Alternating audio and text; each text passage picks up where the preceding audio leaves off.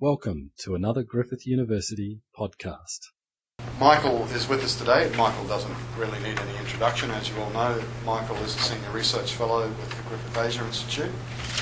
And today, Michael's going to talk to us about the external and internal drivers of Kazakhstan's multi-order diplomacy policy, oh, sorry, multi-vector diplomacy policy, and that approach to managing its relationship to PRC. Okay, so I'll hand Cheers. Um, thanks, Michael, for the introduction. I suppose I'll provide a little bit of quick context for this paper. Firstly, there's really an extensive literature on secondary state responses to China's rise, but very few of these studies look at Central Asia in that context. So this paper is really seeking to make a contribution to that particular IR literature, but also to uh, more Central Asia specific literature. So, why is Kazakhstan important uh, to China to start with? Um, Well, firstly, it presents an interesting case in terms of China's position in Central Asia, uh, as Kazakhstan shares an extensive uh, border with the PRC. Uh, it has a substantial Uyghur diaspora population that resides uh, in a number of the major urban centres, uh, notably Almaty in Kazakhstan. And since the early 90s, there's an extensive trade and economic relationship which has developed between the two, uh, largely on the basis of Kazakhstan's uh, hydrocarbon uh, resources. So these factors have contributed over time to a strengthening uh, relationship between China and Kazakhstan. In June 2011, the relationship was transformed into uh, what the Chinese refer to as an all around strategic partnership. China is currently surpassing Russia by some estimates as Kazakhstan's major trading partner. Uh, with bilateral trade volumes reaching uh, approximately 25 billion US dollars uh, in 2011. Kazakhstan is also a key partner with Beijing and the Shanghai Cooperation Organization, one of Central Asia's preeminent uh, multilateral security organisations. So, all these activities and close ties between the two have, have led some to suggest that Kazakhstan is in fact bandwagoning uh, with a rising China. However, today I'm going to argue to the contrary.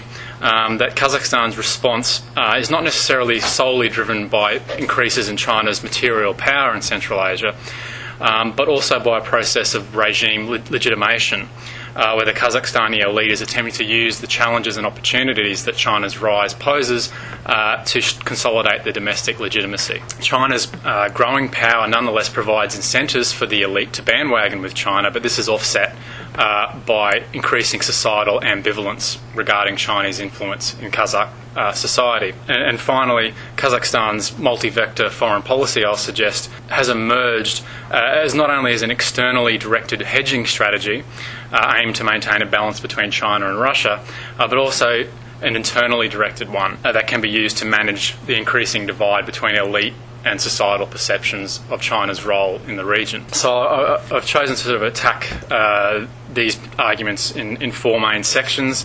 Uh, the first will briefly look at uh, the, the relationship between foreign policy, legitimation, and, and the Kazakh context.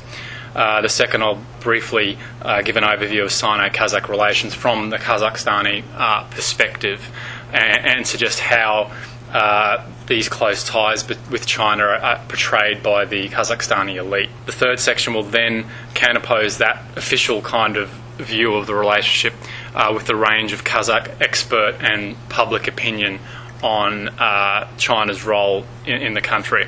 And finally, just briefly conclude by suggesting how the multi vector foreign policy approach uh, of the Kazakh government may actually assist um, the elite to, to balance uh, this divergence in elite and public opinion on China. So, in terms of foreign policy legitimation and the Kazakh context, I suppose I'd start with suggesting that there is a, obviously a, a extensive literature in IR theory uh, regarding secondary state responses to rising powers. Um, most particularly, Walt and Schweller's sort of debate about balancing or bandwagoning. I'm suggesting here that the Kazakh case uh, illustrates elements of balancing in terms of Walt's uh, notion of seeking security from a, a rising power. Uh, and also Schweller's notion of bandwagoning in the sense of bandwagoning for profit, seeking to uh, align with the rising power. Ultimately, however, I'm suggesting that this can be explained by the fact that Kazakhstan is in fact hedging uh, against China's rise. Um, and this is driven not only by systemic level factors in terms of changes in the balance of power, China's growing material power, but also the domestic uh, issues related to uh, the, the, quest for legitima- legitimation by the Kazakh regime itself. So, if this regime legitimation model, in a sense, is correct, then we should expect that a growth in China's relative strengths may not necessarily have an inherent effect on state reactions. Rather, whether or not the structural change will cause smaller states to fear China will depend on whether the state's ruling elite will perceive the power, will perceive, sorry, China as a boon or a bane for their legitimation efforts. So, what then is the link between foreign policy and legitimation? Um, and Johnston suggests that foreign policy is central uh, to legitimation, since foreign policy is, among other things, a process and manifestation of defining boundaries between in groups and out groups in the modern state system. Foreign policy reproduces the in group, that is, the nation state, and its differences from others. He also goes on to suggest that foreign policy that is designed to increase domestic legitimacy will be aimed to increase the in group identification with the sovereign state. And by definition, this requires widening the gap between the values and norms of the in group and those of the out group. Finally, he argues that foreign policy can achieve uh, this particular aim in two ways. Firstly, through what he calls positive foreign policy processes uh, that seek to reaffirm the values of the in group, that invoke pride and self esteem uh, that comes from being a member of a highly regarded actor in the international system, or negative policy, uh, foreign policy processes that invoke disdain, distrust, and competition with the other. So, how then does this relate to the Kazakh context? I suggest that this uh, is it resonates with the Kazakh context for, for a variety of reasons. Um, to start with, the Soviet uh, era elite in Kazakhstan essentially inherited Kazakh independence with the collapse of the Soviet Union in 1991.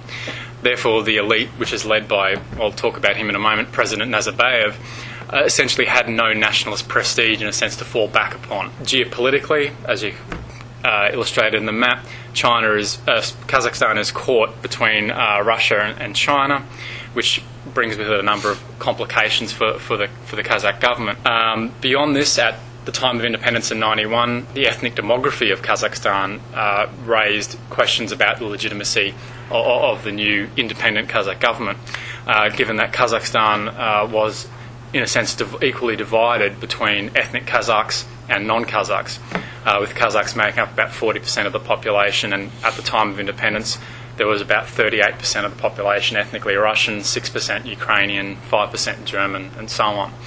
Um, these, uh, the, the, presence of the significant German population, as an aside, was largely a result of Stalin's deportation of the Volga Germans and, uh, during the Second World War. So, anyway, this ethnic demography uh, caused a number of pressing issues for, for, for, for the Nazarbayev uh, regime. Uh, first and foremost was the fact that the Russian population was generally concentrated in, in the north of the country, um, which in a sense posed a secessionist uh, threat particularly in the early 90s, with a, number of leading Russian politicians and, and, and public intellectuals, and in, in, a sense, questioning the legitimacy of the inclusion of these areas in the independent state of Kazakhstan. The geopolitical position, in a sense, between Ch- uh, China and Russia has also caused problems for, for Kazakhstan. Um, at the time of independence, there was significant uh, unresolved border disputes uh, with the PRC right along the frontier. Um, and, and the, these were a pressing concern. Um, another major issue structuring Kazakhstan's uh, response, foreign policy response, is the fact that Kazakhstan is, in many respects, a, a neo patrimonial authoritarian uh, regime led by this uh, gentleman here, President Nursultan uh, Nazarbayev, uh, who is, at, at, this stage, Kazakhstan's first and only uh, president. Um, now, it's a, a neo patrimonial regime in the sense that uh, it's not only based on traditional clan based uh, networks, uh, but also uh, runs in parallel with more modern or rational uh, uh, networks of, of, political and economic influence, largely stemming from the elite's interests in, in, in Kazakhstan's hydrocarbon sector. Um, Freedom House, for example, has, has characterized Kazakhstan since 91, 1991 uh, as not free, and its 2012 score was 5.5 on its scale of 1 to 7, and 1 being free and 7 not free. Um, and just as, a, as an aside, this particular, in the bottom left hand corner, just to give you a, flavour of the extent to which Nazarbayev dominates uh, Kazakhstan, is that is a poster that was promoting his the film in 2011, which is about his his life, uh, produced by the Kazakh National Film Company, and he actually makes a number of star appearances in at the beginning and the end of the movie. Um, very hagiographical uh, approach uh, uh, to to Nazarbayev. Now. Given all these issues, um, Sally Cummings, uh, who has written extensively on independent Kazakhstan, has suggested that uh, in the immediate post independence period, uh, the elite, led by Nazarbayev, grappled to legitimate itself to itself, uh, to the population, to the outside world. It had to justify the existence of a new state that could not automatically claim to be owned by the Kazakhs or to be visibly occupied by an ethnic group ruling in the name of its co ethnics.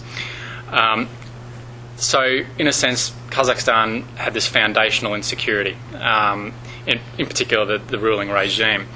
Um, and this has been illustrated over time, not only its foreign policy but also domestic policy. Um, one that kind of brings this to the fore and has been noted often uh, is the fact that uh, Nazarbayev chose to move Kazakhstan's capital uh, from Almaty down here close to the Chinese frontier to, to Astana in 1997. Um, and the reasons for doing so uh, are, int- are, interesting in terms of this idea of legitimation. Um, Nazarbayev stated the, at the time uh, that, in a sense, Almaty was too close to the Chinese frontier for his for his comfort. Um, secondly, he suggested that Astana would be a symbol of, of the new Kazakhstan. Not only would it be the capital of Kazakhstan, it would also be, in his terms, the capital of Eurasia. And this is a, a theme that uh, pops up continuously in, in his statements uh, on foreign policy. So, in a sense, this uh, three level struggle for legitimation that Cummings referred to um, has meant that uh, Kazakhstan has had to pursue, in Alastair Iain Johnston's terms, positive foreign policy processes, i.e., uh, had to appeal uh, and legitimise the government to the titular ethnic group, i.e., the, the Kazakhs, uh, the Russians, and also the wider world.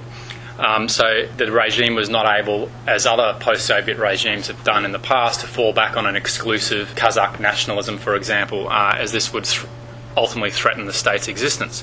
So this has formed the basis of Kazakhstan's uh, multi-vector foreign policy, which in a sense has been authored by Nazarbayev himself.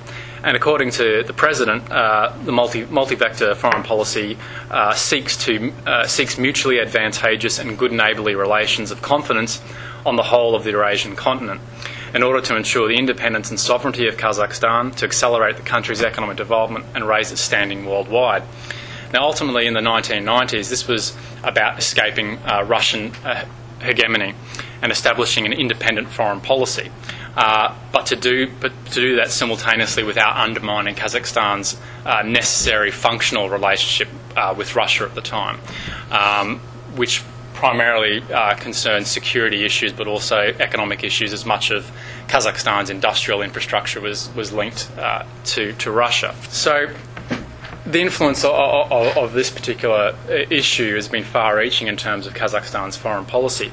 Uh, throughout the 90s, uh, it, the multi-vector approach, in a sense, uh, led to Nazarbayev focusing on integ- many uh, projects of integration um, within the post-Soviet space. For example, the the CIS, the Eurasian Economic Union, uh, the CSTO, uh, to reassure the Russians on the one hand, but also with various regional and multilateral organisations beyond the post-Soviet space. Um, pardon me, such as uh, NATO's Partnership for Peace, uh, the Organisation of the Islamic Conference, and the OSCE, for example. Um, and since that time, Nazarbayev has sort of made a, a, fetish, in a sense, of floating various multilateral initiatives. Uh, one of his favourites is the Conference on Interaction and Confidence Building Measures in Asia, uh, the Eurasian Union, which he proposed initially in 1994 and again uh, in 2011, and a number of other uh, initiatives as well. Um, beyond that, Kazakhstan has sought and secured chairmanships of various regional and multilateral organisations.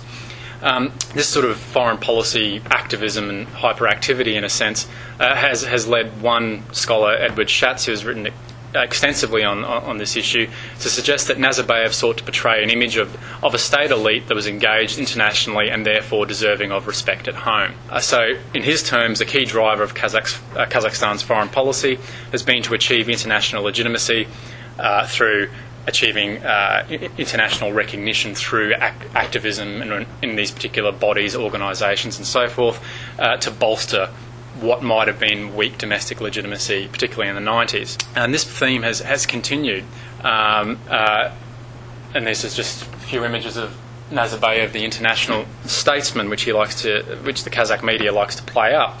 Um, most recently, of course, Nazarbayev hosted the, the latest round of the P5 plus one talks on Iran's uh, nuclear program. So it's very much a, a, key facet of Nazarbayev's approach to foreign policy. And this particular issue uh, of seeking international legitimacy, in a sense, and recognition, uh, is really illustrated by Kazakhstan's response to uh, Sacha Baron Cohen's uh, Borat Sagdiyev character, the supposed Kazakh journalist.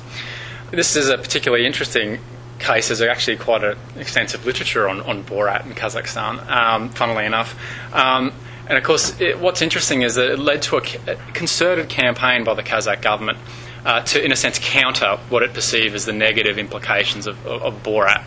Um, so it used to it points to, for example, the creation of the modern capital city of, of Kazakhstan, Astana, uh, which, as you can see here, uh, I think one one observer has uh, characterised it as a cross between Dubai and Pyongyang. Um, which which which is interesting because it, it, there's some of that socialist architecture in a sense combined with the glitzy uh, approach of Dubai. But beyond that, there was also a major international uh, campaign by the Kazakh government taking out uh, prominent advertisements, particularly in US newspapers and uh, prominent US magazines and journals. For example, uh, the one on here, uh, the one on the right of the screen, Surprising Kazakhstan, was about a 20 page supplement that was in foreign policy in 2007, I think, from memory. So the Kazakh government took this extremely seriously, and this again relates back to this issue of uh, the regime's ability to legitimate itself. Um, in these particular advertisements, for example, uh, Kazakh spokesman, foreign ministry spokesman, also spokesman for, the, spokesman for the president, continually stressed uh, Kazakhstan's Eurasian identity rather than its Central Asian identity given uh, essentially made on the judgment that Central Asia had too many negative connotations, particularly in, in North America at the time. So this this, this is a, a, key key theme. So, in terms of Kazakh's, Kazakhstan's foreign policy generally, has essentially been framed by this struggle for legitimation and also recognition by the international community. Um, so that's Kazakhstan's foreign policy in general. So I'll just switch quickly to uh, Kazakhstan's foreign policy vis a vis China. While Russia was the number one priority for, for Kazakhstan in the early 90s, China has increasingly become, if not number one priority, certainly on par uh, with Russia, uh, particularly from the late 90s onwards. Um, and, and, this is due to a, a number of factors. Uh, firstly, China uh, impacts very heavily on Kazakhstan's uh, the Nazarbayev regime, rather, its ability to, to deliver on uh, its stated goal of achieving independence and sovereignty of Kazakhstan, the economic development of Kazakhstan, and also achieving heightened international standing or prestige uh, for Kazakhstan. Uh, China impacts on Kazakhstan's ability to do this a number of specific ways. In terms of independence and sovereignty, uh, I've already noted uh, China's long standing territorial disputes with Kazakhstan. So this directly relates to the regime's uh, ability uh, to ensure the country's sovereignty. There was also the, the Uyghur issue, which, while neutralised to an extent now, is still under the surface in Kazakhstan. I'll talk about that a bit towards the end.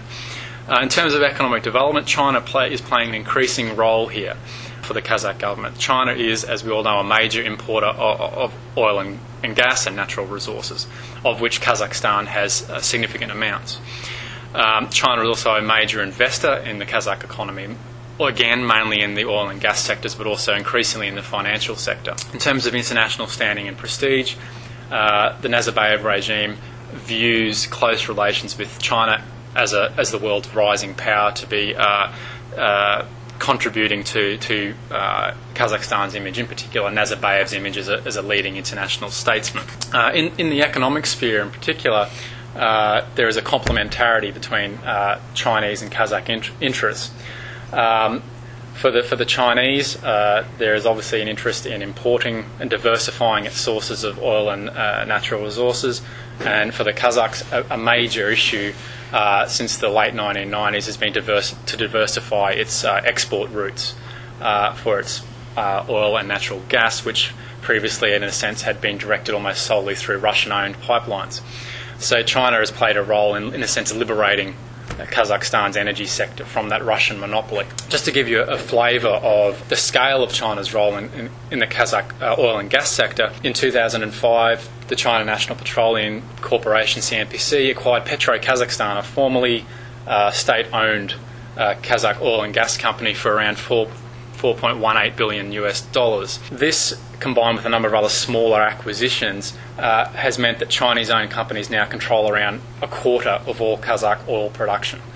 So China has a, has a key interest here, and, it, and this concerns some Kazakh observers as an as a, as a undue means of Chinese influence in the, the Kazakh economy. Beyond that, uh, Nazarbayev visited Beijing in 2011. He also signed a number of further agreements which demonstrate China's continued growing role uh, in Kazakhstan. Uh, one of which was to establish a, a Sino Kazakh free trade zone, uh, which concerns Kazakh observers for a number of other reasons, which I'll hopefully get to shortly. Uh, and also uh, one a, a, remarkable deal between China and Kazakhstan for Kazakhstan to supply China with around 50,000 tonnes of uranium within the next decade. Although the details have to be ironed out, it constitutes a, a fair, fairly big deal. In terms of the, the security sphere, there is also a complementarity of interest between China and Kazakhstan. For Kazakhstan, as I've already mentioned, um, a key goal uh, since independence has been to diversify its foreign policy, to, to, diversify its relations with other states, in a sense, to break free of, of the historically determined relationship with Russia and so China plays an obvious foil uh, to the Russians in Central Asia. For China, the initial basis of relations with Kazakhstan were essentially domestic, to maintain security in Xinjiang, to resolve uh, uh, the border disputes, and to negate the, the Uyghur diaspora issue. Now, over time, these issue, uh, these interests have developed, in particular through the Shanghai Cooperation Organisation, which has, in a sense, instituted Chinese cooperation with the Central Asian states, uh, and, and and China, Kazakhstan, and Russia, in a sense, make up the dominant players in, in the SCO. And again, the S- Kazakh involvement in the SCO allows it the potential to play off Russia and, and China within the, the multilateral context. However, is there an ideological or normative level to the relationship between China and Kazakhstan? That is, are the Kazakhs attracted in any way in, in, ideological terms to the Chinese model, quote unquote.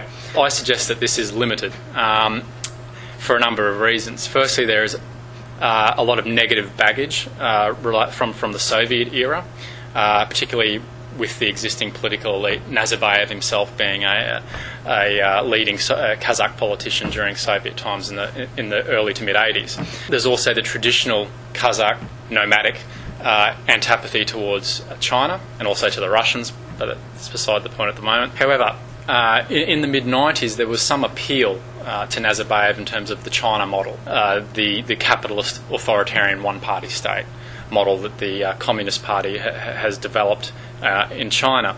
However, Nazarbayev has since that time tended to prefer what he, uh, the Southeast Asian model of the tiger economies. He often refers to, to Kazakhstan as wanting to become a Central Asian snow leopard, which is interesting in itself. However, after various crises in Central Asia and also Kazakhstan, for example, he has often used the China model as a crutch. For example, after the Andijan incident in Uzbekistan in 2004, where the Uzbek authorities uh, opened fire on a large demonstration and so forth, which led to a souring of relations between Uzbekistan and, and the United States, Nazarbayev counterposed the US democracy promotion agenda at the time with China's focus on non interference, win win relations, uh, and, and, sovereign equality, which it's embedded in the Shanghai Cooperation Organization. So, as the SCO has progressed, Nazarbayev has used it uh, as a counterpoint, for example, as I've just mentioned, to the democracy promotion agenda of the West, but also as a foil to uh, the revived nationalism and imperialism, in a sense, of, of Putin's Russia. Uh, so China is a, is a convenient fall to, the, to these powers.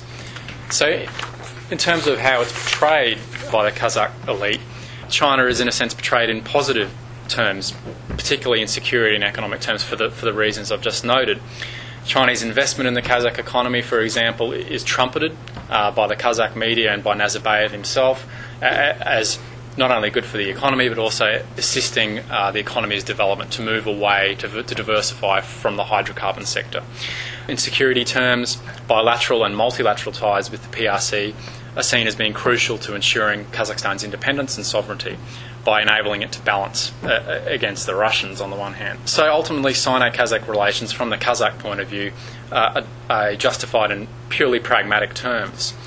Um, they, con- they contribute to the regime's stated goals of, of ensuring Kazakh independence, ensuring its economic development, and making it a regionally and internationally respected actor. So, then, how does this official uh, view uh, sit with other views within Kazakhstan? So, I've chosen to look at a, at a range of what might be termed expert uh, opinion and also societal views of China.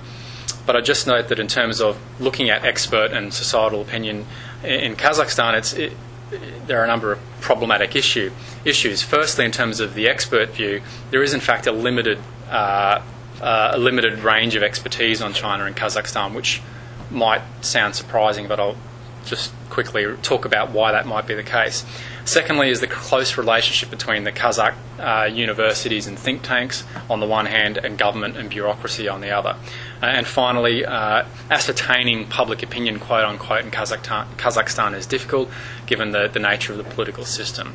However, there are, have been a number of opinion polls run by a number of US agencies. So, why is Kazakh expert opinion difficult? Sorry, why is, why is it limited? Largely, it's limited due to the legacies of the Soviet era, where the intellectual elites of the Soviet Central Asian republics were, were in a sense, compelled uh, to focus on their own uh, nationality rather than on any external civilizations and so it was very much about isolating Central Asia from the contiguous regions given various security threats at the time.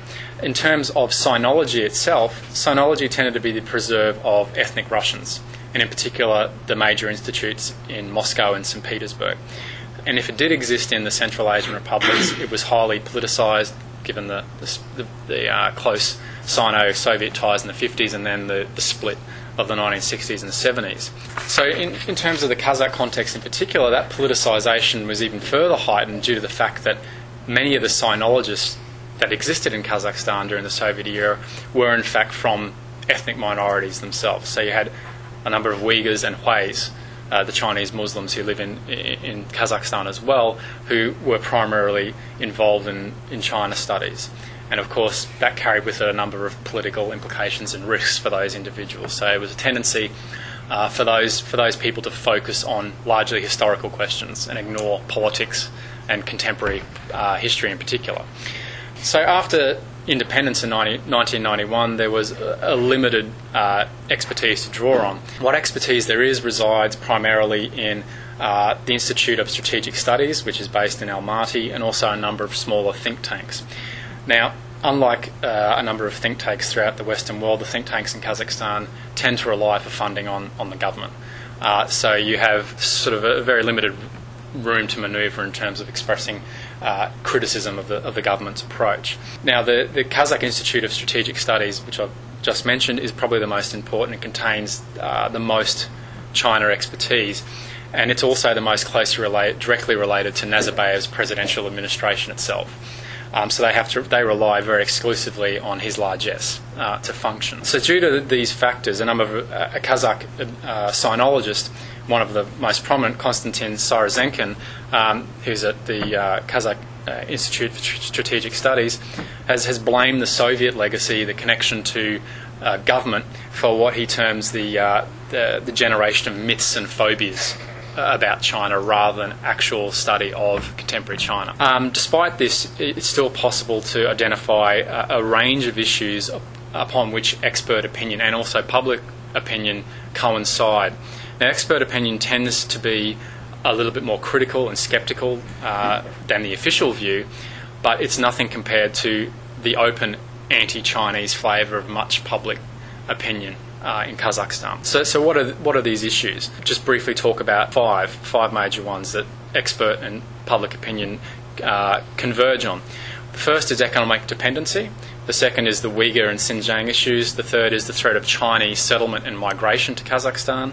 Uh, the fourth is water security. And, and, the final one, which in a sense encapsulates all of them, is the issue of corruption and lack of transparency about policy making towards China and Kazakhstan. So, in terms of, of economic dependency, um, there is much criticism from, from uh, Kazakh experts about uh, Kazakh government's policy and reliance on its hydrocarbon resources as turning itself into a resource appendage uh, of, of the PRC. So, this focus on the oil and gas sector, these people suggest, is atrophying other sectors of the, of the Kazakh economy. And in a sense, that they're, they're correct. Around two thirds of Kazakh GDP at the moment is derived from the oil and gas sector. In terms of China's role in the oil and gas sector, it's pretty much a magnet for Kazakh expert and societal criticism. Uh, and this is due to, to, a number of factors. Beyond the issue of China controlling 25% of all Kazakh oil and gas production, uh, there's concern about uh, the labour practices of Chinese companies uh, in Kazakhstan, in particular when they do employ uh, Kazakh workers, it's generally at much lower wages and, it, and they give them the most difficult jobs. Beyond that, they also tend to import Chinese labour directly into their operations in Kazakhstan, and they essentially live in closed compounds uh, in, in, the locations in which those companies are operating. So there's very little flow on into to, to regional economy in, in, in, that, in that sense. The most interesting recent example of that um, is a Chinese connection to the, the Zhanaozen incident, uh, which occurred in, in December last year in Kazakhstan. One of uh, one of the most notable aspects of public protest in Kazakhstan in recent times. Um, striking all, all workers uh, were fired upon by police and security forces, killed about 16 people. Now, the China connection here is that the oil company that the workers were striking against, uh, KMG, is half owned by Chinese interests, in particular, China International Trust and Investment Corporation. So there is wide, and their protest was essentially about labour practices by, by KMG and by extension the influence of, uh, uh, of Chinese corporations on, on labour practices in the oil sector. Um, given that I haven't got much time, I might skip that particular issue and talk quickly about the Xinjiang and Uyghur issues. Experts and, and, public opinion again are critical about China's handling of these issues. Konstantin Syroezhkin again argues that what he terms the intensified Sinification program in Xinjiang has, in a sense, made Islamism, radical Islamism, an ideology of national liberation for young Uyghurs. Now, this is important for, for, for Kazakhstan's own security, given uh, the fact that around 250,000 Uyghurs currently reside uh, in the country. This is concerned as there are a number of reports about Chinese intelligence being actively involved in the, the repression of, of various Uyghur organisations throughout the 90s and also into the 2000s in Kazakhstan. So, and there is widespread criticism about the government, in a sense, allowing this to happen. I mean, there's very little proof that it's actually occurred, but in a sense, it's been lodged in the public imagination that this has occurred and the government allowed it to occur. So this undermines uh, Nazarbayev's claim that he's, he's protecting the independence of Kazakhstan. Moving very quickly to the to the threat of Chinese migration. Now, this, in a sense, in terms of Syroezhkin's terms, is very much a myth.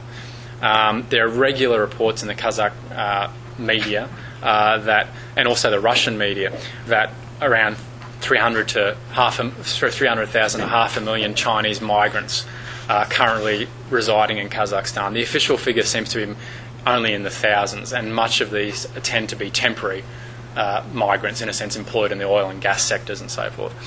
However, this fear is, in a sense, driven by the demography of Kazakh.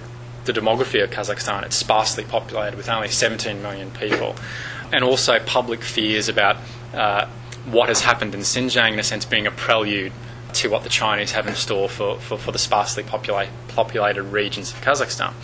Now, this myth has been given further credence by Nazarbayev himself.